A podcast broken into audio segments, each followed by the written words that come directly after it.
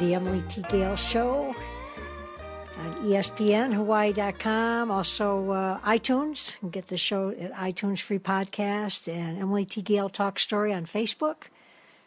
Yeah, it's out there. I, I really appreciate the response I get from people. We talk a lot about Hawaii and Detroit.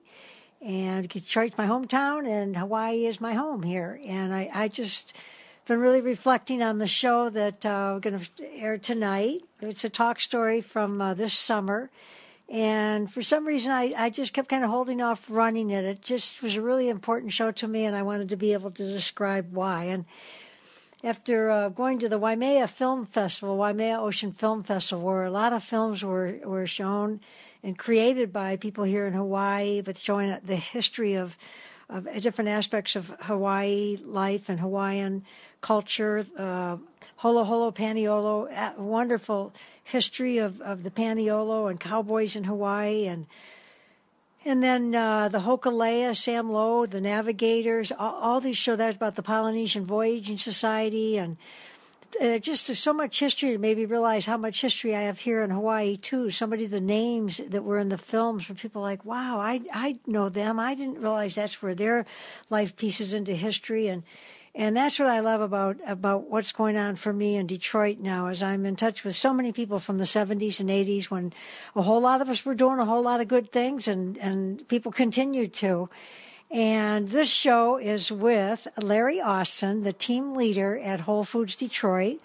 Whole Foods Detroit has the Say Nice Things About Detroit um, uh, on their their wall when you walk in. The, the, the, the movement, I like to say, that Herb and I started back in the 70s in Detroit. And nice to see that it's alive and well, thanks to a, a whole lot of people and Larry Austin. So I sat with Larry. Second time I've, I've sat with him a couple years ago when they opened. We had a nice talk. I was with Mary Chapman, friend of mine, journalist and writer in Detroit. And this time I was with Julie Atkinson Fountain, and Julie worked with me at Emily's, and and just such a teammate. And we, so many alumni, people that worked at Emily's are are getting in touch with me and people that came into the store and where their lives have gone is really interesting. We all had a, a core love of the city and it continues. I just, I love the stories that I'm hearing from people and hopefully I'm going to spend more time uh, sharing more stories about Detroit. I do all the time uh, with different people, but just keep adding more to it.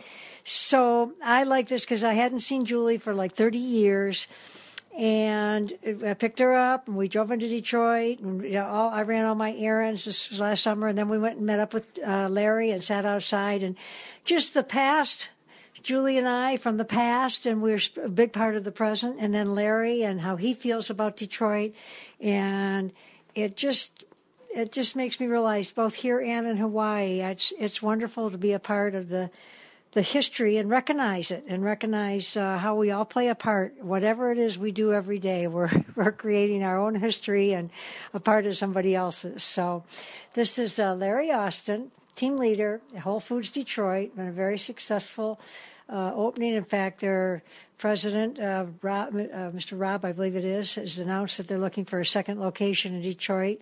And Julie Atkinson Fountain, and we've been in touch a whole lot, and I've been able to find out what Julie's been doing for 30 years. And after we had this talk, and uh, it's a, it's amazing how much the foundation of our love and working on behalf of the city of Detroit, not for the city of Detroit, but as a, a part of Emily's across the street and the Emily Detroit runs and how strong that bond is with so many people that worked at Emily. So I'm going to get with more of the, those alumni because we've met when I've been in Detroit. We've talked, we've stayed in touch and it, and I just, I love connecting history and being a storyteller. So in their own way, and with myself, uh, the three of us tell a little little history of Detroit right here, history and present day.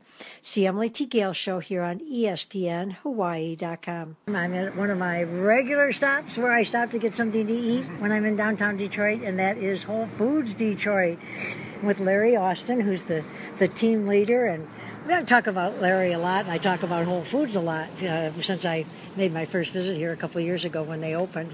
So, Larry, thank you for joining me, taking some time out of your busy, busy day. Yep, no worries. It's, thank you for stopping in. Yeah, yeah, and also with me is uh, Julie Fountain. Julie worked with me 30 years ago at Emily's across the street. She ran our plant store and so much more. And I've, I've had uh, past employees come out of the work work over the last two summers, which is is always nice. And Larry and I were talking about that. It's nice when you hear from past employees and they have good memories, isn't it? Yeah, absolutely, absolutely. I think it's important to build good relationships, and you know, sometimes we choose different paths in life, and you know, as long as people are pursuing what they want to do, it's it's a beautiful thing, and it's good to catch up people and know they're doing well. Now, speaking of that, I've been talking about slow roll, and people posted so many pictures after I was there the other day. I got such a warm welcome from everybody, eh, from Jason Hall, who started the slow roll in Detroit all the every Monday night, and they have it on some Saturdays and some Thursdays. But I was with about three or four thousand bicyclists the other night as we went through Eastern Market and all through Indian Village and all this sections of Detroit. And I was talking to Larry about it. If he gets to get involved in it, he said, "Yeah, Jason, Jason, I used to work for him at, at one of the stores. Which yeah. one was that? Yeah, he worked at the West Bloomfield Whole Foods back in the day. Yep, he's he worked there. I can't remember what department. It's been like years. Um, we worked together there, and I, am not even sure if I was in store leadership at that time. We worked together, and uh, yeah, it was good to see him down in Detroit doing his thing and giving back, you know, through the bikes and promoting health and things in that way. So, and what's nice is that it was an opportunity for the two of you to work together, and, and you've been involved with with the slow roll and giving them some support when they're doing projects. Yeah, Heather, our marketer, she's really passionate. She loves slow roll, so she had an opportunity to do something with them last year. They had a uh, big event at Eastern Market, and so she uh, was involved, and so it was really cool. to get a chance for her to uh, give back and also just you know express her passion, but also help the community. So it was really cool. And what's you know Detroit is pretty proud of Jason right now because he created slow roll with a handful of uh, he and Mike McCool, Mike McCool, a handful of their friends, and and Jason actually moved away from the city and then he came back, mm-hmm. and when he came back he happened to get on a bike and he says, oh I just discovered Detroit in a whole different way. It is playful yeah. uh, when you're on a bicycle, and that's what got him into starting these little tours around town with a handful of people, 20, 30, 40 people, and then it was a hundred, and then yeah. it was a couple hundred, and then it's it's grown to thousands now every Monday night out. And I'm amazed when I'm downriver how many people tell me they've come in to Detroit to come to the Whole Foods. Oh yeah, I, oh my goodness, yeah. We actually I get that's probably one of the most requested um, areas that we get feedback about wanting to get a store downriver. People always say, we need a store downriver. We need a store. I mean, I, I, hear it all the time. I get stopped. I get emails. I get calls. Uh-huh. Yeah, I get a lot of that. So, yep, customers. And, so they, they come. They come to check it out. And and speaking of that, I mean, is there a certain uh, amount of footage that a Whole Foods needs when they're opening a store, or does it depend on the locale? Yeah, I, I, think it would depend on you know location and things, what's available. But uh-huh. I, you know, again, I don't really deal with the construction piece, so right. I'm more I do the operations. So, how close yeah. do you think they are to doing something downriver? I don't. Just yeah, out of curiosity. I, they, I don't even know. You know, the thing about Whole Foods, like we don't, we never know. Um, like on my level, I won't know until it gets announced publicly. So I will, I'd never know in the stores if I listen to an earnings call, and then I hear, oh, we're getting a uh, uh, new site, but we, we don't know as, just as well as you know. We find out when you find out. Well, yeah. it's Larry Austin who is the team leader, what they call the person that is in charge of everybody, the Whole Foods, and leads the team. Mm-hmm. Yep. And, look at that! Look at people come up and they give him a hug. I love it.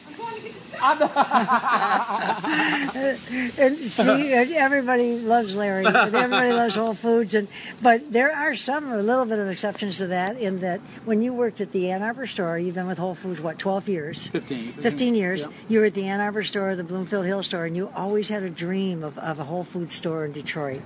So talk about uh, how that dream was there. You know why it was in your heart, and just the feeling you had as you realized you were going to be the team leader to, to open up here in downtown Detroit in Midtown. But well, I think you know the, the beautiful thing about this store is it was such a collective vision from so many people. I mean, when you talk about the conversation that me and Red Oak Banks had 15 years ago, where we talked about, man, it'd be so cool to have a store like this in Detroit. And then when you you know forward to our regional team, all of our leadership saying, hey, what's next for the region? What do you guys thinking we talk about building stores in cities like Detroit and um, you know as you see Englewood, Chicago is coming up in 2016 and um, then you get the CEO comes to town and just falls in love with the city and wants to start tackling the issues of accessibility and affordability. And it was such a collective energy um, that bought the store which made it so cool. You know what I'm saying? Like it's this store is such a it's such a collaborative effort. Like no one person can say this is my you know it's all of our yeah. baby. You know what I'm saying? We all put our heart and soul into it. So I mean, as soon as I found out it was coming, I was just overjoyed to get the opportunity because, um, you know, when we started talking about, it, I wasn't a store team leader at the time, so I didn't know if I would be in store leadership at that time or not. But thankfully, I am, and uh, you know, I was just I was just excited. You know, I you know I you know I hung out in Detroit as a youngster, and you know I came to the city, and you know in elementary in the late '80s we would come down for our yearly trip for the sixth grade. It was always to come to the Tiger game and go to Hart Plaza and spend a day in Detroit. That's the end of the year. Like every sixth grader that went to our school in Ann Arbor, that was how we ended the year. You know, so I think that we all got tied to Detroit, and being down here. I really meet, and even throughout my company when the store opened, how many people from across the country like went to Wayne State or grew up in Detroit or their parents worked in the auto industry. Is just so many people. This city means so much to so many people. So I'm just honored to be here. I mean, it's such a blessing. The community is awesome. I mean, it's such a. I mean, you see the energy in the store. You feel it. The community comes. People hang out here. They meet here. Uh, it's just it's just been great. I just you know I'm not just saying that because I work here. I really love this store and I love the people in it. I love the team members. I love the way the community's reacted to us and the way they treat us, and you know how thankful they are to have a store like this in the city. And it's just been great. It And, really has. and Larry Austin, team leader here at uh, at the Whole Food Store in Detroit Midtown area.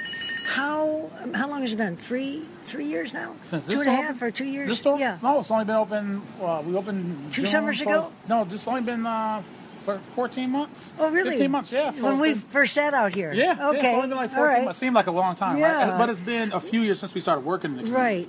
So I- that work started, well, you know, two years before really the community liaison or the community Yeah. relations and you know you're talking about going down to Hart Plaza I mean it's an incredible place where so many festivals were this week is the Detroit Jazz Festival Yeah, there'll be probably a million people come through the city over the next couple of days Yeah. and you're taking care of all the musicians and Yeah. and things like that the, the kind of outreach that you have and supporting events in the city like you did with Jason with the slow roll but I guess a couple of stories that you know the couple of days that I've been coming in here each day and one day I was walking in and a lady walked across she goes Emily Emily Gale she said I, fr- I, I friended you I sent you a, be my friend on Facebook a while ago her, her name was uh, uh, Gail Usury or I think it was Okay. but that kind of stuff is so much fun and then Yeah. Mary Chapman who you Yeah. and I talked with Mary writes for the New York Times and she she shops here regularly she lives right down on Woodward Yeah. and and we all did a show uh, 14 months ago I guess it was yeah. and so I sent her I pulled into the parking lot here the other day and I sent her a text are you at the Tiger game? She said no just walking into Whole Food store. And I Yeah. said me too. Yeah, yeah. And we stood there and had our little rendezvous over here in the aisle Yeah, exactly, for a long time. But it, it's it is a gathering spot. But more importantly you know, people were starved for a good supermarket, Yeah. not just convenience stores in the city of Detroit. And it's evident by the traffic that comes in and out of here, and how happy people are, and getting a meal. Like we came in from, we were in Redford, picked Julie up, and we said, let's go to Whole Foods, get a bite to eat, and talk with Larry. It's it's everything for people. It's not just a place to get their groceries, but it is a place to meet people. It's a place to have a, a quick bite to eat. Look at the bikes in that bike rack over Yeah, there. yeah, I mean, that's a constant turnover of bikers coming down with their their urban bikes and their Mm. baskets on it. So talk about that. All the different ways people people are walking to the store, Yeah, I mean, taking oh- the bus. Yeah, yeah. Oh, yes. I mean, people get here any way they can. I mean, you see, we got the construction going on, but customers are still making their way here. You know, they're getting ready to put the M1 rail Uh-huh. system in on Woodward, Sure. so you see all the cones and everything that's happening. But I mean, we're right in a community where people do a lot of walking and biking, and uh, so it's funny. I saw some people pull up on a pedicab last week. You know, so they got the pedicabs in Sure, Detroit now. So yeah. that was pretty funny to see a couple pull up, and a guy rode up on a pedicab, and he went and came back Yeah. out, and he took them pedaling back to wherever they were going. So yeah, people get here all kinds of ways, you know. So yeah, it's great. We had a version of that many years ago at Emily's across the street, but the guy pulled it. Oh, okay. It, it pulled the cart, and I can remember we took Tommy Hearns down to Hart Plaza in, Oh, in really? rick- Wow. in the rickshaw. is what we Okay. called it. we took him down. We did a mock weigh-in. Okay. For right. one of his fights that was coming up. Oh, cool. Very in cool. fact, I was in the old Shillelagh the other day, and the new owner was sitting at the end of the bar, and everybody introduced to, to his young kid named Skip. And as we were leaving, I went up to him and I said, "Skip, is there any way that you bought this, or that you knew that one of the old owners, John? Mm-hmm. I used to come in every Friday night with my tambourine, and and we also set up uh, Tommy Hearns workouts." Here in the old Shillelagh, which Oh, cool. for those of you that don't know, it's uh, right near Greektown, but it's a real old time Irish bar. Mm-hmm. We reinforced the first floor, put the ring up in the second floor, so people could come in and buy a jug of beer. It was all get all sweaty while Tommy was working out. It was hot and everything, but just all kinds of fun things. And uh, boxing's coming back in the city nicely. Yeah, cool. Very good. But uh, as far as Whole Foods, now you're doing you know classes. You're so active. Your newsletters, the things that you're doing, educating people about. You were just talking about. I said, "What's your favorite food here?" And you said bison. Yeah, yeah. You know, so people are learning a lot about how to eat. And when we got our pizza, we asked uh, gentleman that was serving the pizza, "What's your favorite?" And he said, "I, I eat the vegan." Yeah, yeah. But I mean, everybody's learning a lot, aren't they? And Yeah. at the same time, a lot of people are pretty savvy about what's healthy. It's, it's you know I think this has been pretty much one of the, my biggest things that I've learned. Detroit is really a health conscious town more than people believe. I mean, we it's so many. We learned a lot. You know what I'm saying? Not only our you know, it's our job as you know, you know, operators. We love to educate. We love to talk about food and you know, natural foods and health. And but you know, I've learned so much from the customers here. You know, about how they shop and it's like I'll say like the sweet kale salad and the prep foods is like one of the hottest items we can keep it on the shelf. You know what I mean? And um, it's just been awesome to like hear Detroiters really talk to us about who they are instead of what the media says or what Yeah. everybody portrays Detroit as. It's it's been amazing. Like just the range of people like we meet down here in the store and just what they into. But yeah, I mean we we our our job is to educate. We talked about that. We committed to that. We still have our teaching center on Woodward Avenue that we built a cool Dr. Cool Woodbite's running that. And um yeah, I mean that's part of the commitment. We won't stop that. She got classes starting up in September again, and Talk about um, that a little bit. What some no, of the classes are, and just tons of i mean classes on um, you know she, she'll have doctors come in from you know that believe in natural healing and food and Uh-huh. um, you know she just talks about pretty much the you know the health starts here stuff we talk about uh, healthy fats and nutrient dense foods and uh, lean meats plant strong Uh-huh. um, those kind of things uh, that's what she cool really stresses you know because you know food is medicine you know she kind of talks about you know, preventative things and uh, it's just so it's just so many different things we do. I mean, our chefs from inside the store they'll go over and do cooking demos, vegan, vegetarian. I'm sorry, vegan breakfast, vegetarian breakfast, or just lean meats and breakfast. I mean, there's, there's so many things that they do uh, out of the cooking classroom. You know, and her class has just grown and grown and grown and grown. You know, and then watching people get healthy and come and tell cool, oh, I lost 40 pounds or I lost 30 pounds. Isn't that Yeah, I was there one day and people just stand up giving testimonies about what they're giving. Like a guy talking about having a tailgate party and now doing it with, you know, uh, like vegan cheeses Uh-huh. and you know and lean meats and you know uh, instead of the old you know way that we tailgate and so it's just it's just cool to hear like this the way that she's really grown. Cool has done an amazing job the way she's grown with the community. Um, just she just connects with people. She's just amazing. She's passionate about what she does about food and. Uh, she's the real deal. So uh, it's, just, it's just awesome to see what she's done in Detroit. You know? Well, Larry Austin, team leader here at Whole Foods in, in Detroit, downtown Detroit, a section called Midtown. I'm looking at their truck right here. It says Whole Foods Detroit, proud to be here. And they have the Say Nice Things About Detroit. My Yes. old uh, campaign, uh, movement is what I like to say, called a movement, uh, up on the wall. And Larry got his t shirt. Did it fit all right? Yes, yes, All yes, right. yes, yes. I gotta get, I'll get a picture for you. Okay, Yes. great. And uh, but you know, as I sit here and look at your smile, I just everybody can see your smile and see and feel your enthusiasm. It makes me kind of teary because I, I know how proud you are, and you Yeah. should be. And I, I know it was 14 months ago, as you say, when you opened. It seems like it's been forever the impact that it's made in the city. Yeah. But at the same time, um, when you did come here and you, you were out in the community in a real big way before you opened, people were pretty excited. I don't think people realize how much a city like Detroit was lacking places where people could go shopping. It was, and it was very difficult for them to get healthy food. Now it's combined with all kinds of the vacant lands that are now uh, vegetable gardens or even downtown. And, and so, like you say, they knew, they know what they want, and for these opportunities to be happening is fantastic. Yeah, I think it comes down to choices because I think one, of, you know, another thing that that I realized that there is places to shop in Detroit. You know, it's just, I think there's just a niche for everybody. We we didn't feel like uh, we felt that there was a opportunity for our unit down here. Not that there wasn't sufficient. You know, I think that we add to the city. Um, What was already happening here? There are a lot of places. Eastern Market is an amazing place to get fresh vegetables and fruits on the weekends, and uh, you know, so um, yeah. But we just, you know, again, we just happy to play a part, just be a part of what's already happening, all the great things that's happening in the city. You know. Well, that's nice of you to say about all the other places, but I did live in the city, and Julie, you, Julie lived in West Village, Yeah. and and uh, so we, you know, while there were supermarkets there, it, it, the Whole Foods adds a different element. Just being able to come in and grab something and eat, you know, the picnic tables out front, Mm-hmm. yeah. you know, so those kind of things make it a little different Yeah, from the yeah. others.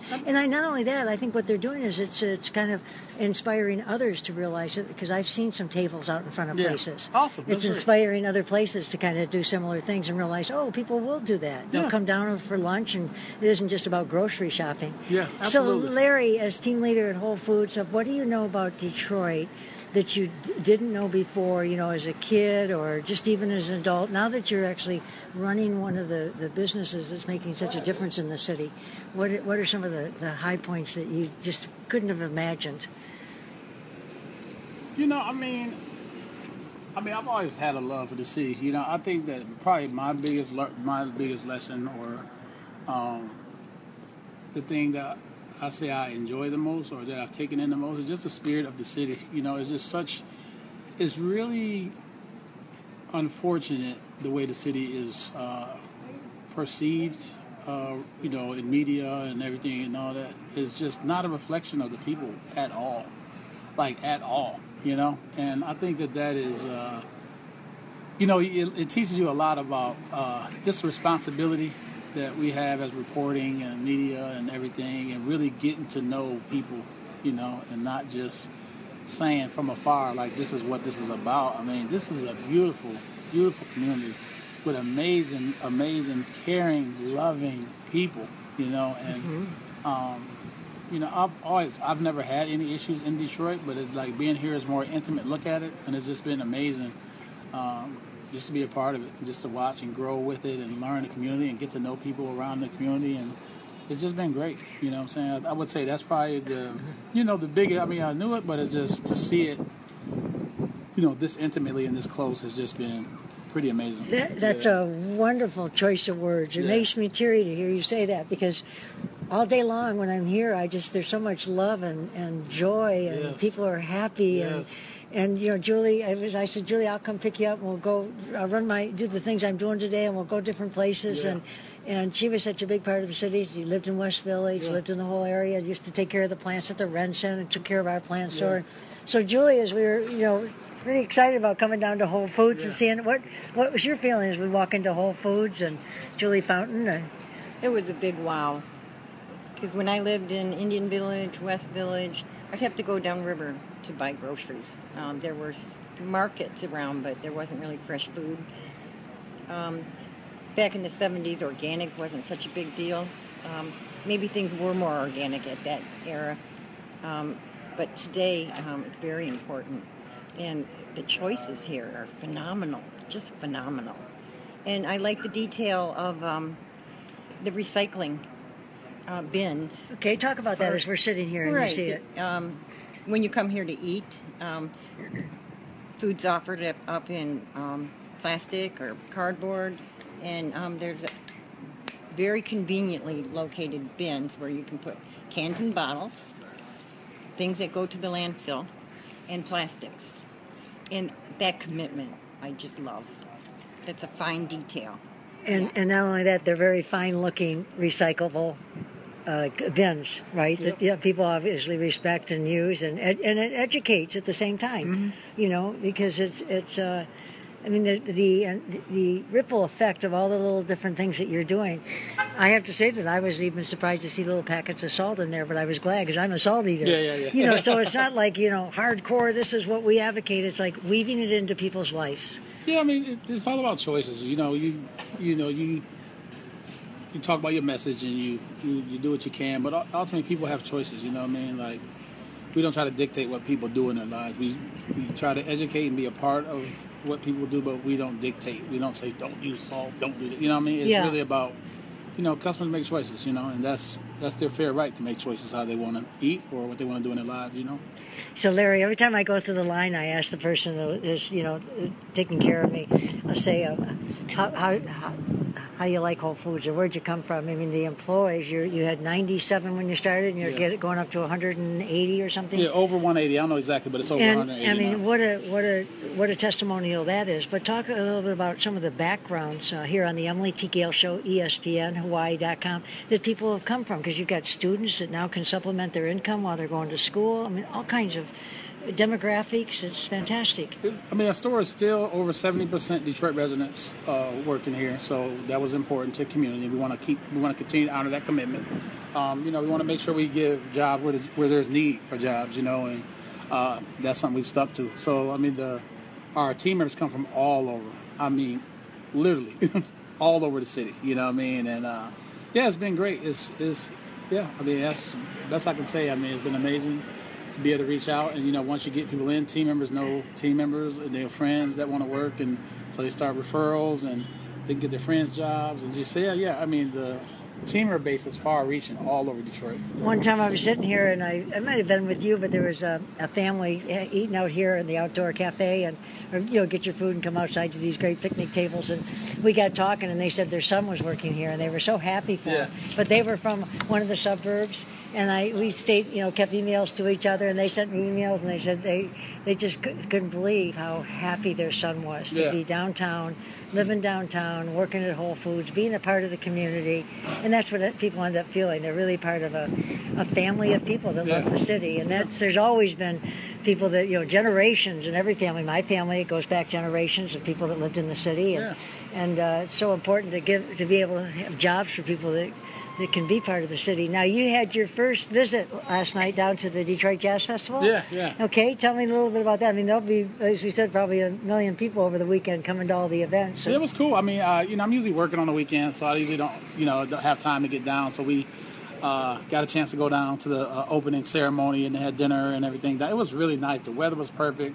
I mean, the vibe was amazing. Tons of people out, and uh, yeah, it was awesome. You know, we got to sit, at Campus Martius Park for a while, listening, taking some jazz, watching on the big screen. Me and my fiance, and Oh, congratulations. yeah, yep, getting married in October. Okay. Yeah, so uh, yeah, we sat down and just had fun. She wants some elephant ears, so she stopped and got that. And it was cool. You know, it was really it was a good vibe, but but you know, it was so cool because everybody kept stopping, just being like, "Oh, what a great night! What a great vibe! What a great feel!" Yeah, You know what I'm saying? well, I, I made a visit to the, the mayor's office yesterday. Okay. Isaiah uh, McKinnon, who's the deputy mayor. Yeah, yep. He was a cop on the beat when I had Yep, my stores. I remember, yep. And uh, I don't know if I sent you the picture of all the guys in the Say Nice Things About Detroit shirts. I don't know if I've seen okay, we used to always provide the shirts to the Detroit policemen when they go to the police Olympics. Okay. And I had one from the 1970s with Isaiah and all the other guys that were on the beat, Mm-hmm. and uh, all standing there proudly in their in their shirts. And I sent it to him. Uh, I've kind of stayed in touch with him over the years. He was Yeah. the Detroit police chief, and then he uh, taught over at U of D Mercy for 16 years. And now is the deputy mayor with Mayor Duggan, Mike Duggan. And uh, so when I sent him the picture, he said, "I need a new shirt." Yeah, yeah, yeah, yeah, so yeah, I. I took his new shirt up to him yesterday. And it's, what's so nice is there's so many people with a piece of history that are still involved in the city. And then also all kinds of new people that are now coming in with a new love for the city Yeah, and sharing it with others. And uh, Julie still has stayed in the plant business for many years. She used to, as they say, water uh, plants at the Renaissance Center. And you were even talking to the Mazda plant downriver that you used to water all the plants down there, and all the Japanese would bow and all the things. But I'm looking at all of uh, the plants they sell here at Whole Foods, and you're kind of pretty excited about what's going on at Eastern Market, the hydroponic stores, and all the things that's happening with. With plants. Yeah, the industry has changed, but um, the love of plants never changes, and uh, there seems to be a resurgence of house plants again, um, where people are, want to have plants in their home. Here at Whole Foods, they have gorgeous orchids. I was super impressed with that. Yeah, um, so it's good to know that um, the plant business is gaining again because it took a hit when the auto industry took a hit, and um, there were some surviving um, businesses like Planterra that stayed in business and built a beautiful conservatory in West Bloomfield. Um, so they thrived, and um, there are more new businesses coming. So it's great. And these vegetable gardens that are going up all over the city, the one right down on Michigan Avenue, right in the heart of the city, run by volunteers, and they've got little tables out there like a cafe. And uh, what what an amazing thing that is that people are putting the time and energy into maintaining these gardens, and a lot of the vegetables are going to the food bank and going to where they're really needed. Yeah, it's awesome. I mean, that you know the like the uh, urban farming scene here is just, just amazing. You know what I mean? And so, uh, you know, that was uh, one of the things that you know that attracted Whole Foods uh, to Detroit. Um, you know, Eastern Market, the urban farming scene, and all those. It just so it goes hand in hand. It's, just, it's all you know. You think about it, you think everything like an ecosystem. You know, how can we build something where we all support each other? And um, yes, it's, it's, it's great to see that that's what they you know making use of those vacant areas in Detroit, and that's what they continue to do and expand it, make it bigger. You know. Well, it's always a pleasure. We missed each other on my last visit last Yeah. month. We caught each other for just a few minutes, I think. Uh, Yes, ma'am. Larry, I always get that big warm welcome hug that I love, and that course, big course, smile. of course, and uh. I couldn't be more proud of the the say nice things about Detroit being the first thing somebody sees when they walk into the store. I'm, I'm very, I'm very proud. I brag about that all the time. Yeah, you, you would be so amazed at how many people actually stop and take a picture of that. I mean, Uh-huh. so many people. Um, you know, because we get so many people from all over the country. You know, uh, just real quick before you go, like I had a guy swing stop in from he he he's riding his motorcycle across the country, and Okay. he stopped in Detroit for the first time. He left uh, California. He stopped all over the country. Then he made Okay. a stop in Detroit. He, him, and his girlfriend or wife, and she they said, you know, this is like the best. Uh, the people here in the community here has just been amazing. They how they just fell in love with the city and they stopped in front and took a picture by your sign, and it was just really cool. I mean, we get it all the time. People that come in, they take a picture of that sign, that slogan. It is uh, so cool to yeah, me. yeah. I wish you could, you should hashtag it or something on Twitter or something. Well, we know? are, well, that's what uh, Shinola's doing. Okay, yeah, because I mean, Yeah. if, I mean, so many people. I'm sure. It I all, mean, like, all weaves tons. together nicely. You Yeah. know, We- maybe even one day we'll have you sell the stickers or something. Yeah, it, Of course, I'd love that. yeah, yeah, yeah, absolutely. We talk about that later? Yeah, yeah, okay. absolutely. I would. Are you kidding me, man? no, no, that, that, I love that, that would be a great idea. I, Yeah. I, I, you are kidding me? That would be the, the highlight of keeping. I oh, here's what I say: like you're the caretaker of it by having it up there. Shinola's the caretaker. Mm-hmm. You know, people have said to me, "What are you going to do about it?" They're doing it. I said, "Hey." As long as they're doing it with the same feeling that we all had, we're all carrying Yeah, on a movement. exactly, And that's yeah. what it's about. Is Yeah. just to, for people to care about why they're saying it. And and that's why you can go anywhere in the world, wherever you visit, wherever you travel, enjoy your life, enjoy where you live, but be an ambassador for Detroit by saying nice things about Detroit. Yeah, I think it's so fitting too. I mean, just like I told you how I came to this community and learned a lot about the real heart and soul of the people that are really here instead of what the perception is. And I mean, I think that slogan just goes so perfectly Yeah. with what Detroit really is. You know what I'm saying? Like when you come here, you can't help but to have that reaction. And Or- Detroiters, I hear from so many. I mean, I've gotten for 30 years so many letters, and I go and I go find those people. Or I, Yeah. I stay in touch with them, and somehow a lot of the young people, uh, Andy and Emily Linn, who have City Bird, they came into the store as kids. So five years ago, they said, "Could we use it?" I said, "Absolutely." Yeah, you yeah, know, yeah. just put my name on it, and I'll drive media to you, so you get attention about it. Yeah. And that's the way we're we're sort of treating it. Yeah, is that absolutely. if people want to caretake it, you know, in a way that is really beneficial for Yeah. Everybody, and uh, it has to be. It doesn't even have to be. It either is or it isn't Yeah. authentic and, and organic. And, Yeah, ab- and that's how you guys have treated it. Yeah. I'm, I'm, I'm very proud of it. And that day that I came here and you took the picture and put it up on Facebook, yeah, absolutely. the comments, I think there must have been 300 it comments. was so cool, yeah. Especially to hear all the people talk about how they grew up coming to your shop. I mean, that was so cool. You know, I mean? think that kind of gave you some insight Yeah, into yeah, because I, I mean, I, you know, I like I said, I didn't grow up in Detroit. I come to Detroit as young, but I didn't actually grow up in the city. So it was really cool to see. I'm sure that was great for you to see, like, people talk about how they went there and they was excited to see you on Absolutely, and Yeah. every like Neal Rubin did a really nice story every year. Summer he does a nice story on Yeah. the Detroit News and the comments there are. And when I was at Slow Roll the other night, people taking pictures and posting them, and even Jason and Michael, you know, the reception I got from them. Yeah. it's a lot. It just it means a lot to me, Yeah. and uh, it just shows how the continuity is there. And Jules, you were there when we were all fighting that battle, or just even trying to get people to come out of the Penobscot building and come into Emily's across the street. They were afraid Yeah. just to come across the street. So we really had to slug it out in a very loving way. We were also committed. We had big flower pots out in front of the store that Julie would take care of. And every night we'd, we'd take benches out in the morning, you know, trying to get people to come out outside and sit and Yeah. eat your ice cream. And the city would say, well, those aren't up to code. And we'd say, well, what's the code? Well, they didn't have a code. So we just kept putting them out yeah, against yeah. the code. Yeah, but yeah. that's what really, they loved the flowers. That was such a beautiful spot, the way we put flowers out. Yeah, it was beautiful and attracted people. And um, we would have lines out the door for monster ice cream cones, and then people would sit on the benches and um, say hi to everyone. And before we knew it, they, we had crowds of people coming all the way from the Blue Cross building, which was a, at least a mile walk, and um, wait in the line, talk to their friends. It was wonderful. And we who say nice things about Detroit are a close knit breed because there are or were a lot of naysayers. What do you mean you work in Detroit? and um, being familiar with it Were you chess? nothing to fear. It was wonderful. Yeah. Were you the gentleman that was playing chess inside? no. okay. It was so great to see there. A couple of people playing chess inside. Okay. Yeah. I can't play just like that. No, I bet they'd like to have another player join them sometime. That was very cool. Yeah, that was uh, we, that, that ice cream line. We started with about five people, ten people a day in the line because nobody there weren't any ice cream cones anywhere downtown. We had to educate people to First, they would get cups of ice cream, and their secretaries would take them back to their offices. And then, over a period of time, the guys they'd get their three-piece suits and wingtips. You know, they'd buy a cup of ice cream. They'd sit on the bench outside. And then, pretty soon, they realized, wow, there's a lot of pretty girls walking by here. and pretty soon, it became the place to, to stay. You Yeah, know? yeah. and you know, I'll bet you're doing a lot of that yourself as people come in and say, hey. Let's sit out here and eat. Yeah. Something they hadn't thought of. Yeah. Sitting at a cafe in downtown Detroit. Yeah, yeah, absolutely. Yeah, people. I mean, people take big advantage of it. I mean, yeah, it's, our cafe is always people out sitting outside or inside and just enjoying, uh, enjoying food. You know what I'm saying? Enjoying travel, enjoying company. I love.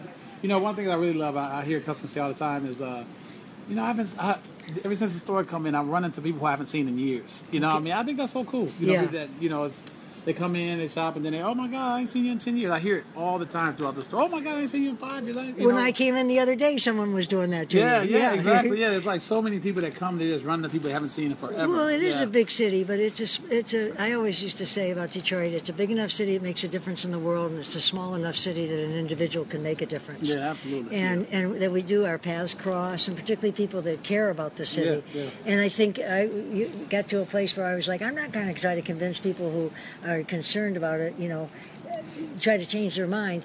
Actions will change their mind. If, a little by little, they decide to come down. And whenever I go downriver or anywhere, I meet so many people that they come in all the time to Yeah. Detroit. They love it. Yeah, I think I, you know. I, I think you know it comes down to intent and heart and just doing things for the right reasons. You know, I mean, I think that eventually, long as you, you know, you come with integrity, you're a person of your word. Um, I think eventually the results will come, or people will, you know, begin to change. And look, I don't, you know, I don't think you can force people like you say. You just gotta Yeah. kind of. You just gotta kind of just be you, and you gotta, you know, have integrity, be honest, be upfront, and um, and just follow up what you follow through what you say you're gonna do. And I know, you know, our CEO Walter Robb, when we was going through this project, he said, you know, the important thing is let's be who we say we are, and um, you know, let's commit, be committed to what we say we want to be committed to, and you know, carry that every day, you know, and I carry that as a real commitment to the people of Detroit, and um, that I would give them a, a, you know, that we would give them a nice shop, uh, a store to shop in, with clean, and they would be treated with respect and great service and fresh food, and you know, competitively priced, and you know, so that's something I'll always be committed to while I'm here, you know, what I mean, because it's just important. And it's kind of special to me to be sitting here with Larry Austin, the team leader of Whole Foods Detroit, that's been open for 14 months but made an impact like they've been here forever. It's really amazing.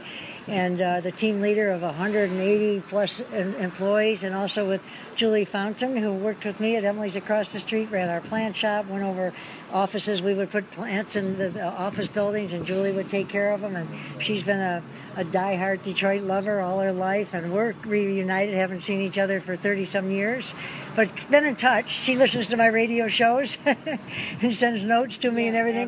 Avid, avid listener. Yeah, I enjoy. I, it's amazing what Emily does, weaving um, sports and say nice things together. Yeah. And Hawaii to Detroit, she makes a wonderful bridge. Thanks, Emily. And I love it it- because you know so many of the issues that go on in every city are sociological issues. That you know homelessness and and uh, and housing. Those aren't unique to Detroit. We have the same issues in, in Hawaii. I was telling Julie as we drove over here. You know these are all things that every community Everybody, yeah. has. And who's going to take care of the parks? It's a big issue for us in Hawaii. Should Yeah. the state maintain them or the or the county? Here it's the state or the city. The state's taken over Belle Isle and done a great job.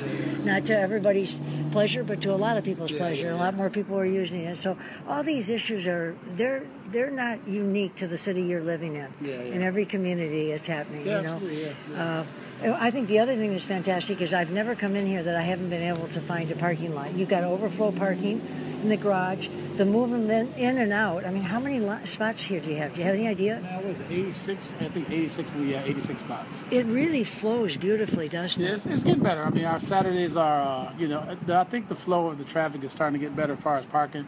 Um, I think people are kind of knowing the times to come shop. You got Uh-huh. to kind of be selective when you come. Uh, yeah, I, I think that's smoothing out a lot. It used to be a lot bigger issue. You know, Oh, so that when we first started, yeah. Okay. Yeah, just you know, everybody come at the same time. But as you know, as a consumer, you find out when you can come. And I mean, every morning we got people at the door ready to come in. No you know, kidding. So, yeah, yeah. So Um, so I think people are just learning the more pattern. Yeah. And then Saturday you got Eastern Market open. So if you go down there, it's packed. It's crazy down there Yeah. right now. You know what I'm saying? So a lot of people go to Eastern Market, then they'll come here afterwards. Yeah. And, you know, they get what they can from the farmers directly local. Then they'll come here and get other things that they can't get there. So Sure.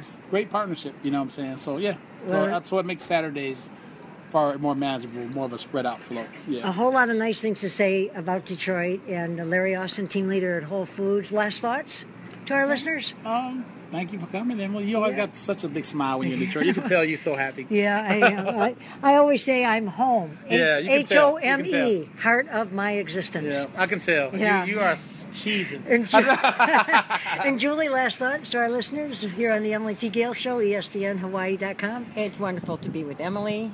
I'm glad that she's home, and I enjoy Detroit too, and it, it's home to me as well. And I'm so glad you got a chance to meet Larry, so you can stop by and say hello now when you come into Whole Absolutely. Foods Detroit. Nice to meet you, sister. Nice to meet you. Absolutely, okay. Absolutely. So we're all happy campers here. We're Julie and I are going to finish our wonderful pizza that we got because we they always have great tasters around the store. Yeah, yeah. So we uh, uh, tasted some pizza as we were walking to the to the deli counter, and we stopped and got the the what did we get? Feta and cheese. Feta, feta cheese and spinach. Yeah. So those tasters work. Yeah, yeah. okay. Jake is, Jake is the pizza man today. So I talked with my next guest oh about half hour ago, and I've just been thinking about the conversation since we talked, and we were remembering one of my mentors, Glenn Johnson, back in Detroit, Grosse Ile, where I grew up, an island in the Detroit River. And I was thinking about the wonderful things that happen on Facebook. First of all, just just being able to be in touch with people from the past, I love it, and and share so much. But Andrew Johnson, who uh, I see posts all the time that I want to answer and I want to, you know, say comment to, and and I've just kind of gotten to know him through Facebook, and uh, he grew up in Grosse Ile and different things, and he's he's got a band called Howlin' Mercies, I believe it is, that plays at Motor City Casino, and he's got his day job and. And really had fun getting to know him. My best friend Kathy Brockmiller and her family, they loved to dance to him. And so I, I love Andrew's posts. And, and one day he had up that his his uncle Glenn had passed away, and I had no idea he was Andrew's uncle. And Glenn was a great mentor of mine. I had just called Glenn about a week before, so to say hello and tell him thank you for everything. And I was inspired by a, a, a photograph I had taken off a TV on the Golf Channel of when uh, Arnold Palmer won the U.S. Amateur at the Country Club of Detroit. And I wanted to ask Glenn, was that you in the photo with Arnold and Winnie back in 1950 something? And um, so uh, that's why I had called uh, Glenn a couple of weeks before he had passed away, and he said, "Will you call me back later? My, I've got the doctor here. It's it's got some challenges." And to connect Andrew and Glenn, and I, I love that about life of, of getting to, to see people's extended families and the history of them, and and a lot of that went on for me this week at the uh, Waimea Ocean Film Festival. I learned so much about the history of Hawaii and people I've known here. Learned more about their history, the Bertelmans, all the people in the Paniolo uh, uh, world. Uh, it made such a difference, and I, I was just so much history was filled in, and history of people's stories and their lives. So with Andrew. To discover that he is Glenn's nephew. And Andrew posted about how he had a paper route and he went on Bellevue Street. And people chimed in about when they had paper routes on Grosse Ile. And I did too as a kid. I delivered the Trenton Times and the, the Wyandotte News Herald. And um, favorite thing to do was when I would collect, I'd go to a place called Four Corners Meet and Eat it was just sort of a, a hangout on the corner uh, where people went to the free bridge that took people to Trenton, the neighboring community, and downriver Detroit.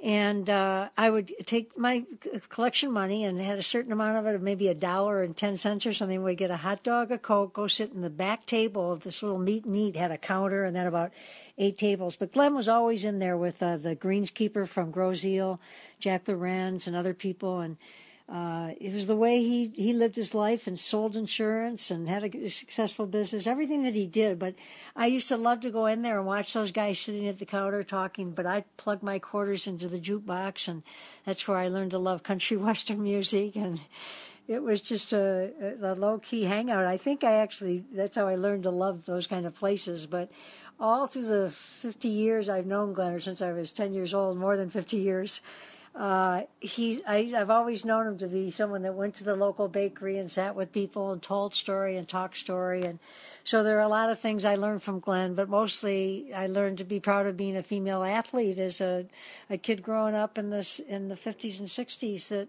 you weren't, you know my parents were real supportive of me being an athlete and the boys in the neighborhood and stuff but the system didn't encourage it as much as like it does now so uh, Glenn was a wonderful mentor all through my golf days and my wanting to be on the LPGA and gosh, quit golf for many years, came here to Hawaii, and after many years of being here and covering golf and everything, decided to play again and went and played some events on the Futures Tour when all you needed to do then was turn in your entry fee. But when I had some tournaments in Detroit, Glenn was right out there watching me and called me and had me come over and get a putting lesson. And every time I, for those who do play golf, every time I putt and do a forward press, I think of Glenn because he always encouraged that. And I'm putting with the old bullseye putter I putted with as a kid when he would would mentor me. So that's what I love about the game of golf, and I love about mentors that have been in my life in many ways. And Jack Berry, who I get onto the story here, Jack Berry, a longtime sports writer in Detroit, also on the Michigan Golf Hall of Fame uh, has has been a longtime friend, and I think he wrote the first story about me when I was a kid. I can't remember if it was golf or tennis, but uh, so I've known him. He's running my races, the Emily Detroit runs. He's 50 years sports writer, covered everything. But um, that's who we're going to talk with, and uh, he's a mentor as well. So it's it's fun to keep it all connected and and doing some storytelling here on the Emily T. Gail Show, ESPN Hawaii.com to talk to him about the golf and every sport you can imagine. He spent 50 years as a sports writer and continues today writing about golf and all kinds of sports. But Jack Berry, I'm talking to Jack. He's in Detroit this morning and with uh, in that cold cold weather, fighting a cold. But I really appreciate you talking this morning, Jack. Okay, Emily, I'm ready. Okay, well, Jack, we usually are talking all about the season coming up, but recently a mutual friend of ours passed away, someone I talk about a lot, Glenn Johnson. He was my mentor and, and a dear friend for many years. He recently passed away at 92, and Jack called me and said, hey, do you have a comment you'd like to make? And Jack wrote a wonderful story for uh, the Michigan golfer. And, um, you know, there's so many things to say about you, Jack, that as I was I thought I knew so much about Glenn because he is a young kid. He well, uh, tell me when when you first met him, when you first had a lesson from him. Well, uh? Well, my family we remembers the Grosse Golf and Country Club, and, and Glenn, of course, uh, grew up on Grosse and uh, he was he was always around junior golf when we had junior golf, and he and I was a good athlete. I was a good tennis player. Uh, I played basketball with the boys, and Glenn never discouraged me. You know, it was an era where where girls really weren't that encouraged to do be excel in sports. I, you know, compared to today. And uh, so I was probably ten years old when I first met him, and his he and his wife were friends with my parents and the whole Grosse Ile gang. And you know, it was after the the war they kind of all met and it carried on. So as a little, as a young kid, and then as I started playing golf, he was just so supportive, and he would meet me out in the putting green. And as I'm I'm reading stories and um, people that have signed, signed the guest book at the uh, funeral home, you know, he he did that with hundreds of of people probably over the years. So you know, why don't share how you met Glenn? Well, he was a great personality, without doubt. Um, good looking guy and uh, as we both know, one of the flashiest dressers you've ever seen. I said in the story that I wrote that uh, the tour had Doug Sanders and the LPGA has Paula Creamer and and the uh, Europeans have Ian Poulter and we had uh, Glenn Johnson who who really put color in the game and and he did in so many ways and at the same time it wasn't always about glenn. And as i was going through and uh googling stories like when he was inducted into the michigan golf hall of fame let's see that was back in what nineteen oh I wish i got so many notes here? Uh well he was in the second class. The the first uh first class uh was uh, three guys walter hagen who uh i'm sure everybody remembers The Haig, and who also was the first uh, pro at uh, Oakland Hills Country Club, as well as being one of the greatest players of all time. And Chuck Kocsis, who won six Michigan amateurs, and uh, Al Watrous, who was a longtime pro at uh, at Oakland Hills. And then the second the second class going in, Glenn was in there with five uh, Michigan amateurs, just one less than uh, Chuck Kocsis, and they were kind of uh, oh a little bit kind of com- combatants over the years. Uh, uh, Glenn was uh, Glenn was the guy who was sparkly, funny, uh, happy-go-lucky, and everything. Whereas whereas Chuck Kocsis was um, quite reserved, let's say, uh, on the golf course and all. He wasn't. Uh, Chuck was uh, kind of stuck to business all the time. Glenn Glenn was a guy who who everybody knew he was there.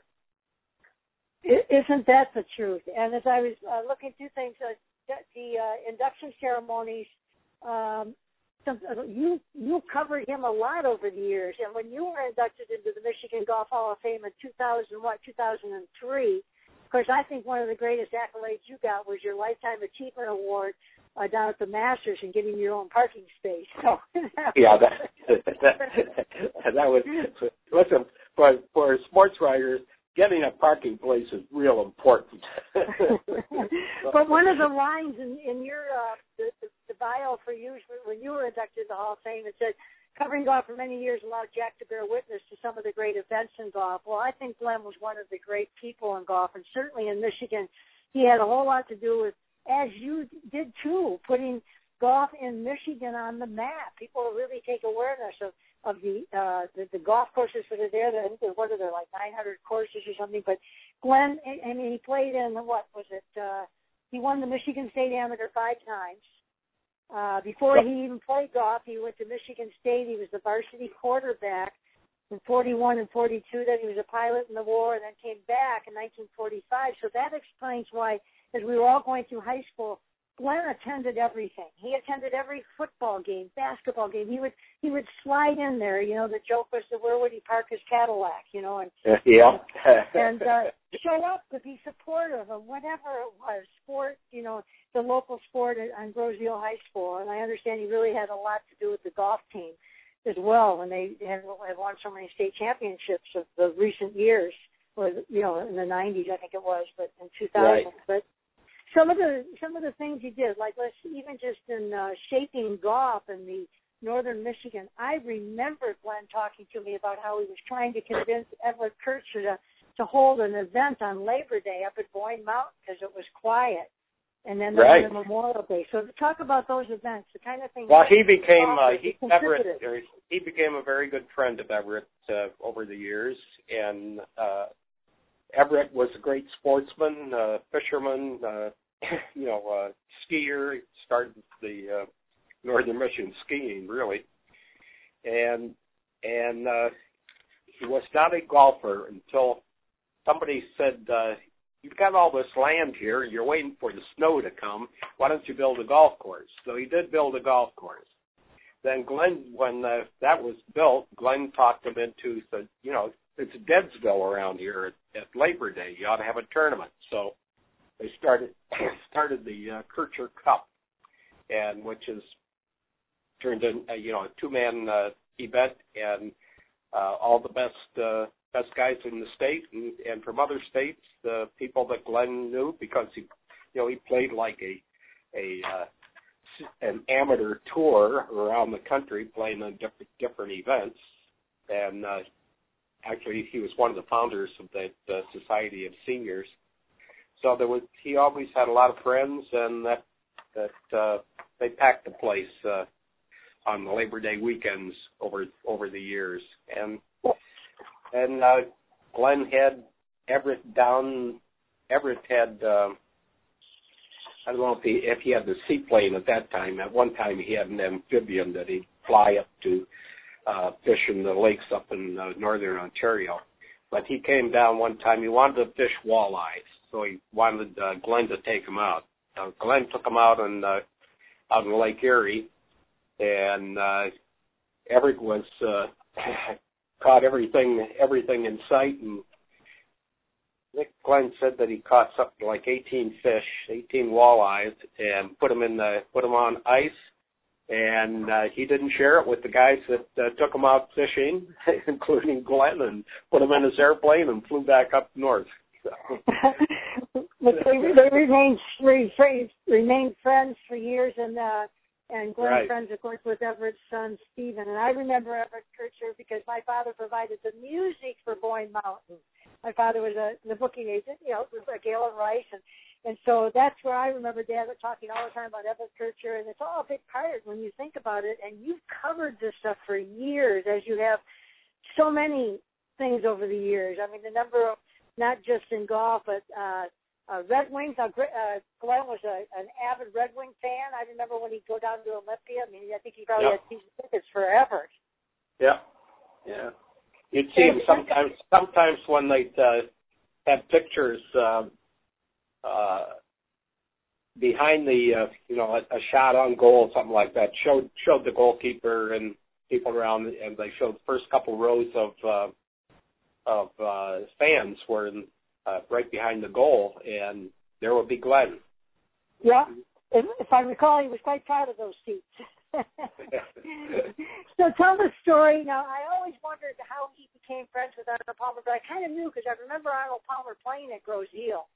And I thought he was doing an exhibition, but now through research, I realized that Arnold was probably playing in the Invitational at the time or something. That's Arnold correct. Was a, was in the Coast Guard. He was stationed in Cleveland, and that's when Glenn met Arnold when he was an amateur, of course, and he played Correct. the Invitational. They remained friends, and and Glenn was great at meeting people and remaining friends with people. But I love the story about when he qualified. Uh, I think he beat Jim Thorpe's uh, brother, wasn't it, to qualify for the the U.S. Open? Yeah, yeah. Well, tell uh, story. going back, uh, uh, Arnold won the U.S. Amateur at uh, over a country club in Detroit. So he Yes, had yes. he, he had been playing in the uh, the Grosse Ile Invitational. At that at that time, uh, there were about three clubs that had really outstanding uh, amateurs or uh, pro ams, and Ile was one of them. It was Grosse Ile. you mean? Yeah, and um, not a pro am, the invitational. And Meadowbrook and I think Red Run had one. There were only about three clubs, but they got all the top top people uh, in playing, and and they managed to get Arnold in there too. So he was a long, you know, he became friendly with them, and then when he finally, uh, uh, that was the 1972 Open out at uh, Pebble Beach, and uh, Glenn qualified at Birmingham Country Club here in the sectional. He played uh, Jim Thorpe, or I mean not Jim, Jim's uh, brother, Chuck, Chuck. Thorpe. Chuck was a Chuck was a real character, and and he could hit the ball like a long way. And Glenn Uh-huh. was not. Glenn never was a big hitter. Glenn was um always played smart. He was golf. You know, he was a great course manager, and uh, he he um, you know he made the most of of uh, his talent. And it looked like uh, they were tied at the end of the uh, 36 holes of stroke play qualifying, and uh, so on the first hole, a par five, you figured that Thorpe was going to kill Glenn on that because uh, he could prac you know, he could reach the green in two with no problem. Well, Glenn just managed to get a par, and gee whiz, so did so did Thorpe. So they go to the second hole, which is a relatively short par four at the time, which you would figure that uh, Thorpe would have big uh, advantage again, and instead he bogeyed it, and uh, Glenn makes it, and so he's going to Pebble Beach, and he knows that Arnold's going to be there, and he called him up and say, you know, you think we could have a have a practice, you know, one of the practice rounds together? And Arnold said, sure. So he played with Arnold not only on uh, Monday and Tuesday out there, but he also uh, then he played with uh, uh, Lee Trevino. Had was the defending champion. He'd beaten Jack Nicklaus, I think, the year before, and uh, Trevino had a bad cold and so, something, some health problem and, and wondered whether he was going to play or not.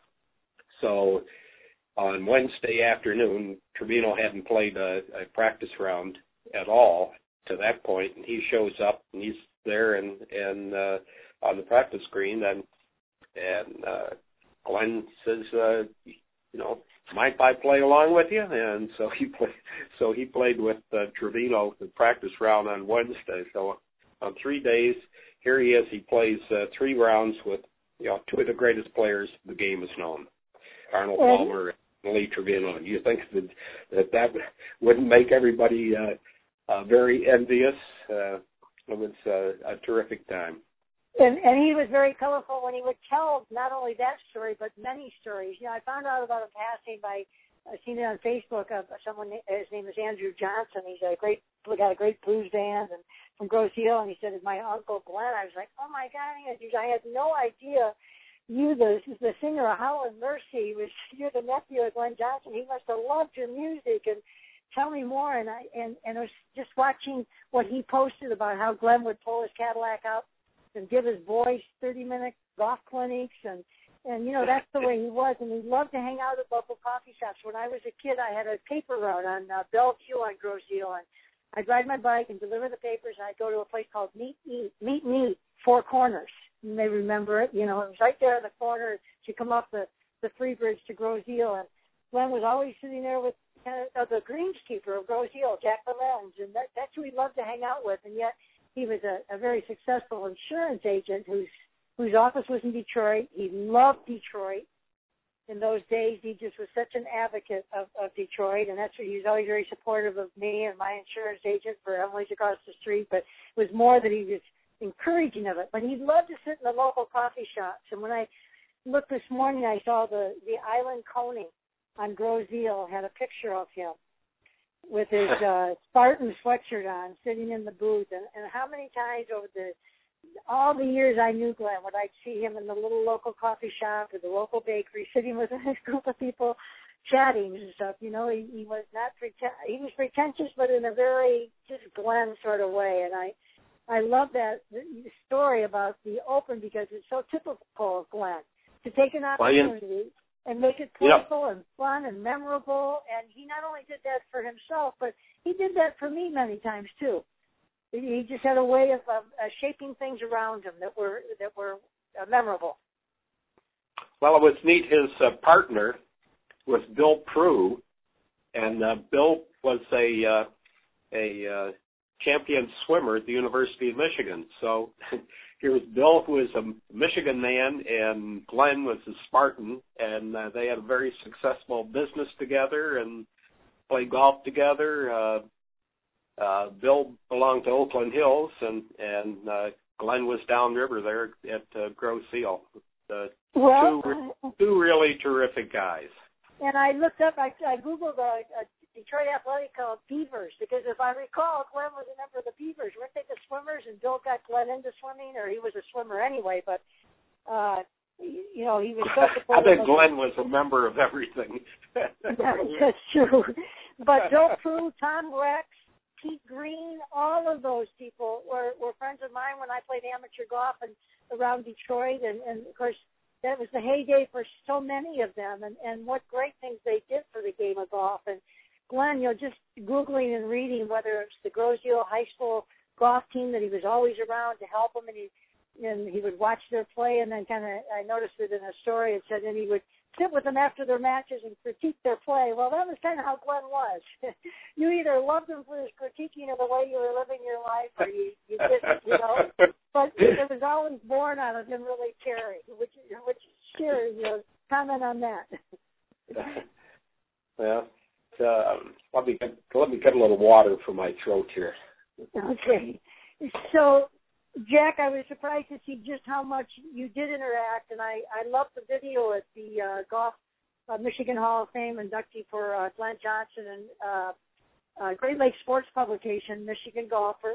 Joshua Does Michigan runner, my longtime friend Art McCafferty and Jeannie, and you're with them. And what I saw that video, and I just thought, wow, all the contributions that uh, Great Lakes Sports Concert Publications has made in the world of golf over the last 30 years. And and and Glenn must have loved that you guys were out there covering it as you were, and as it. Well, that out, that was uh, that was at the 100 uh, Michigan Amateur Championship, and it was up at Boyne. It was uh, on the uh, Heather course, the Robert Trent Jones course at uh, at uh, at uh, Boyne Highlands, and they had on the first tee ceremonial. Uh, they had Glenn and they had Pete Green, who won what about four Michigan amateurs, and Bud Stevens, another Michigan amateur champion. so these those two guys teed off, and then they said, "How about you, uh, Glenn? You're going to have Glenn do it." And he, and he just goes up there and says, "No," he says, "I don't want to show those young guys up." he he was not uh, playing golf. Uh, at, you know, up to you know a few years ago, he had had uh, he had had a stroke and and uh, you know things weren't weren't uh, hunky dory as far as uh, his health was concerned. But uh, that was a that was one of the most enjoyable times that uh, interviews that I've had was just sitting on that bench there and talking about uh, all all of Glenn's memories. And, uh, well, I've spent many hours talking with with uh, Glenn, and I I would call him a couple times a year over the last few years. Fifteen minutes later, he really it all came to him. You know, it was Emily and, and chatted, and then a couple of weeks before he passed away, I called and, and I was really pleased to hear his voice was sounded pretty healthy. Emily Dale, where are you? And he said, Hey, can you call me back? I'm my doctor's here. I've got some challenges or something like that. And I said, yeah, okay, but I just want you to know how much I appreciate everything.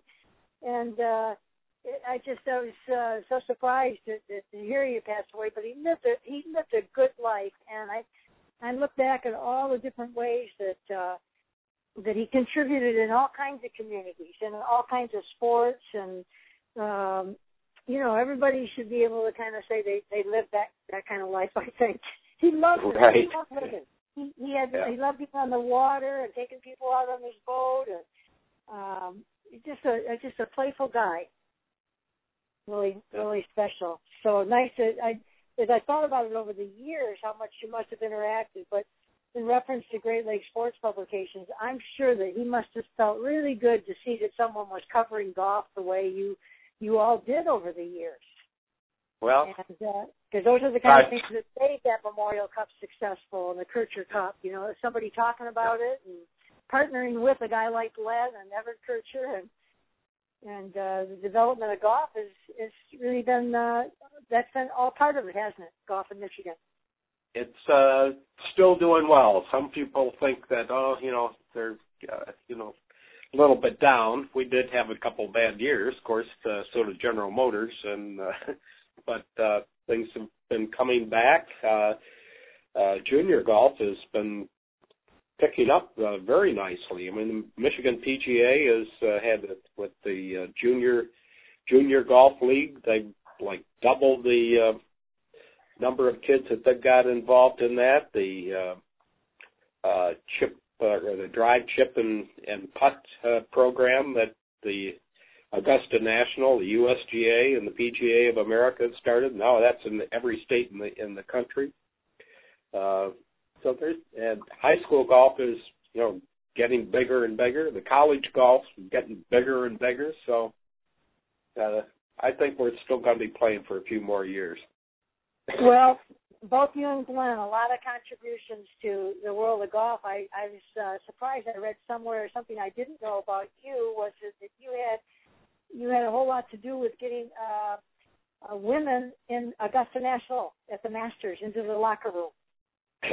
yes, that, that's the ban on with female uh, Cord Hart. That, that was that was when you were the president of the Writers Association of Michigan. So we have lots to talk about. We'll catch up with each other next week and really get into uh, what's happening on the PGA Tour and the Champions Tour. Of course, the uh, Hyundai Tournament Champions going on this week, and and um, uh, just a lot to talk about. So we'll, I really appreciate the chance to, to just uh, kind of reflect back on on Glenn Johnson, our longtime friend and mutual friend, and someone that uh, I think we'll both realize is, you know, that put some color into our lives too. Absolutely. Good talking with you. Good Okay, talking with Jack. you. Yeah.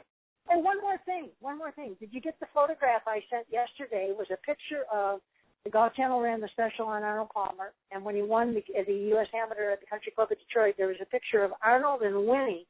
Arnold's arm around Winnie and his other arm around who I thought looked just like Glenn. I sent you the picture yesterday.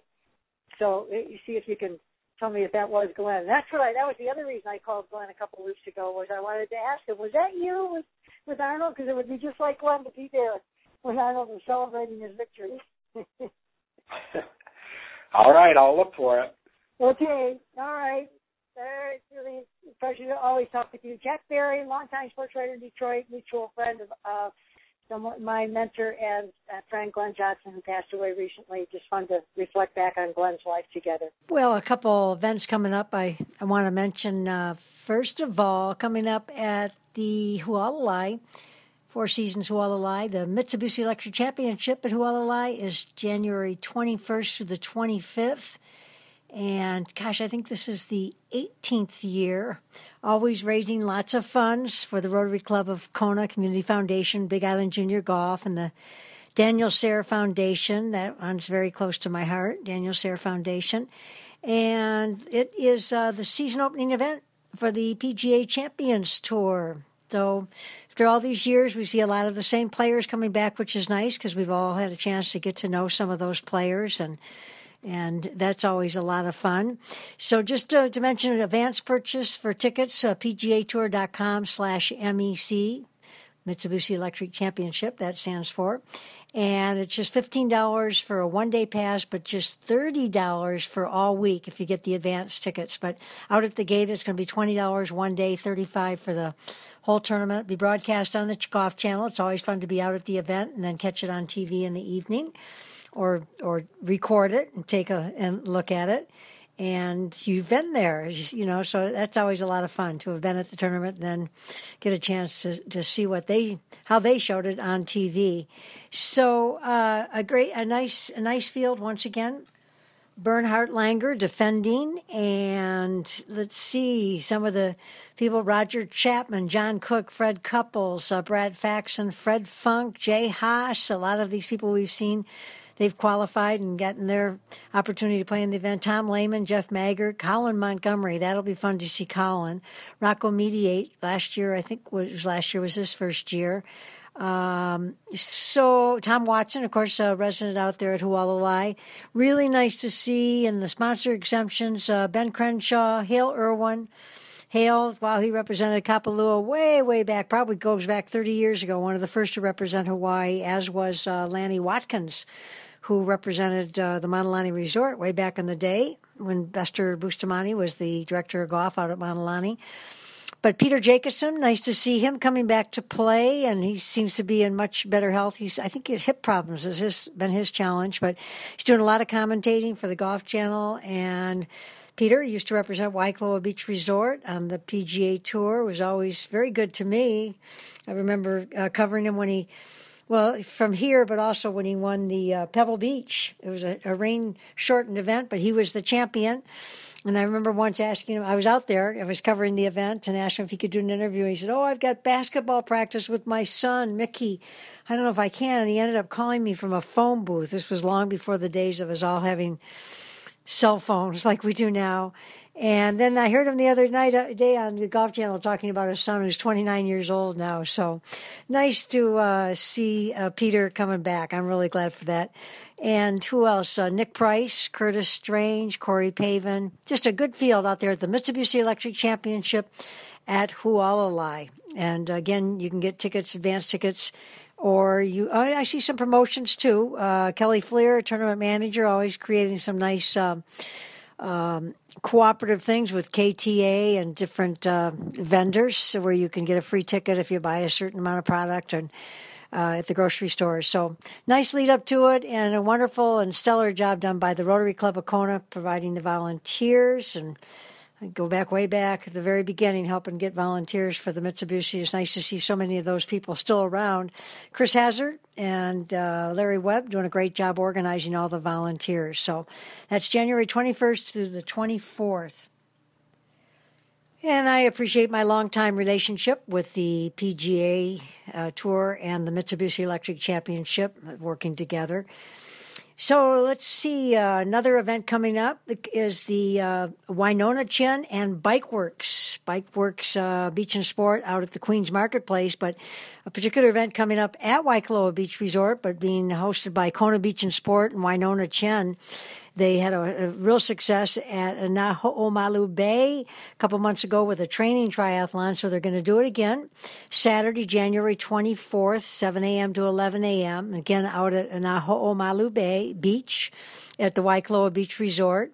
And it is the sprint distance it's a swim 300 yard, bike 14 mile, and a run 2.2 mile. And what they're doing is they're uh, offering an aid station with nutrition at the A Bay parking lot or Naho Mahulu Bay beach parking lot in support of Tri Hawaii's Olympic distance triathlon. So they're combining their efforts together and going to have two distances, and uh, these are complementary. And apparently, uh, Winona, uh, she had, I think, 50, 46, 47 people at the last one, and all levels of athletes. So that's a really a nice opportunity for anyone to want to get kind of familiar with the uh, uh, triathlon, I, just to give you a sense of what it's like to take transition, what you might think about with nutrition, and not competitive unless you want to make it competitive. But um, the last one, I'm sure this one too, finishes up with a with a potluck. So again, that's going to be on uh, Saturday, January 24th, and you can go to uh, Aloha Tri Sport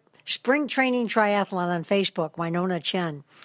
So good for her for organizing that. That's her way of giving back, and also for Kona Beach and Sport down on Ali'i Drive. That was the first store that Grant Miller opened up. So Grant and Janet Higa Miller now have the three stores, and longtime friends and longtime supporters of the Emily T. Gale Show. I really appreciate that. Waiaha River Coffee. Chick, Dinah, Earl, everyone.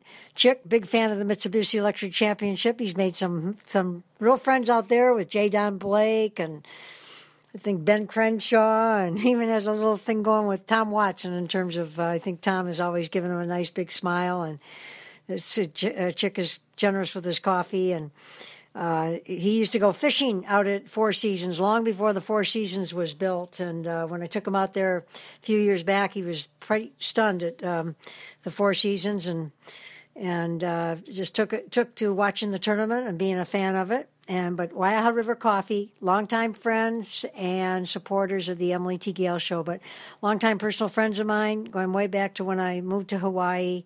The whole Kunitaki Ohana, I've spent a lot of time with them, and um, we've all gone through our ups and downs and and challenges and successes, and just really fun to be be friends with them and. Uh, learned a lot about the local lifestyle from them, and I think they've learned some things from me. So, uh, Waiaha River Coffee, really appreciate their longtime support, and they've got plenty of coffee. Dinah up at Dinah's in Holualoa, right across from the Holualoa Gallery. Matt and Mary Love, Lovin, who have been so such great friends to the Kunitakis as well.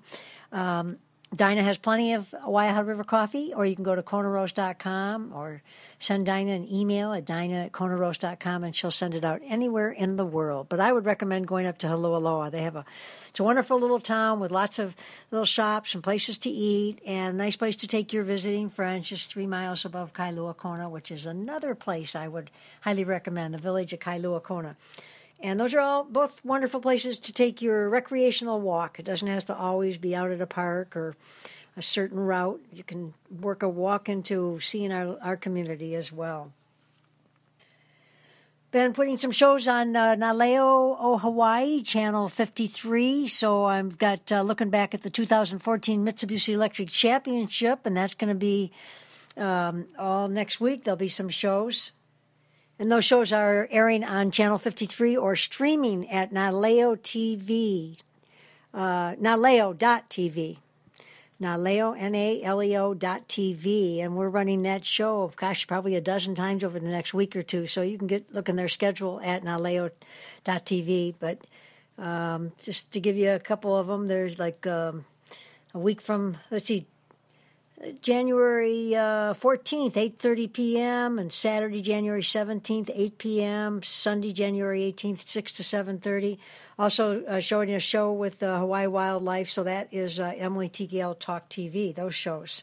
appreciate all the effort at Nataleo uh, Public Access TV for uh, helping us get our shows on TV. It's really fun. It's challenging, uh, time consuming, and but very worthwhile to be uh, getting the shows, producing them, and creating them, and being the host. And I, I love being a storyteller. Lots of great things going on in the community with the Waikoloa Dry Forest. Um, the uh, uh, Kona uh, Table Tennis Club meeting down at the old at the uh, gymnasium in the community bike rides that leave from Waikoloa Beach Resort, Bike Works Beach and Sport there at Queens Marketplace every Tuesday. So the Kona Surf Festival is, uh, let's see, January 30th and 31st. And uh, Shane Dorian's uh, Keiki surf meet is sometime around then too. Hopefully, get with Shane Dorian, big wave surfer and from the Big Island. And uh, wow, what a career he's had for 20, 30 years, 20 years at least. and uh, so lots of great, the film festivals are great. And then, of course, coming up in April is the Big Island Film Festival, Jan and Leo Sears, their event. So I, I've, I really, I love the, the film festivals. They've put a lot of effort into making them. Um, just to be a great place to for filmmakers to showcase their films, and for those of us that get a chance to see the films to learn an awful lot about what's going on around in Hawaii and the ocean everywhere. So kudos to everybody that puts all that good energy into the film festivals. So kudos to uh, everyone at ESPN Radio, AM 815 Hilo, AM 790 in Kona, the Pacific Radio Group, KAPA Radio, uh, Native FM, and K Big Radio, all of which are a part of, uh, or ESPN, Hawaii.com is a part of, and I'm proud to be a, a, part of that. And I appreciate everyone for listening to the Emily T. Gale Show here on ESPN, Hawaii.com. Aloha.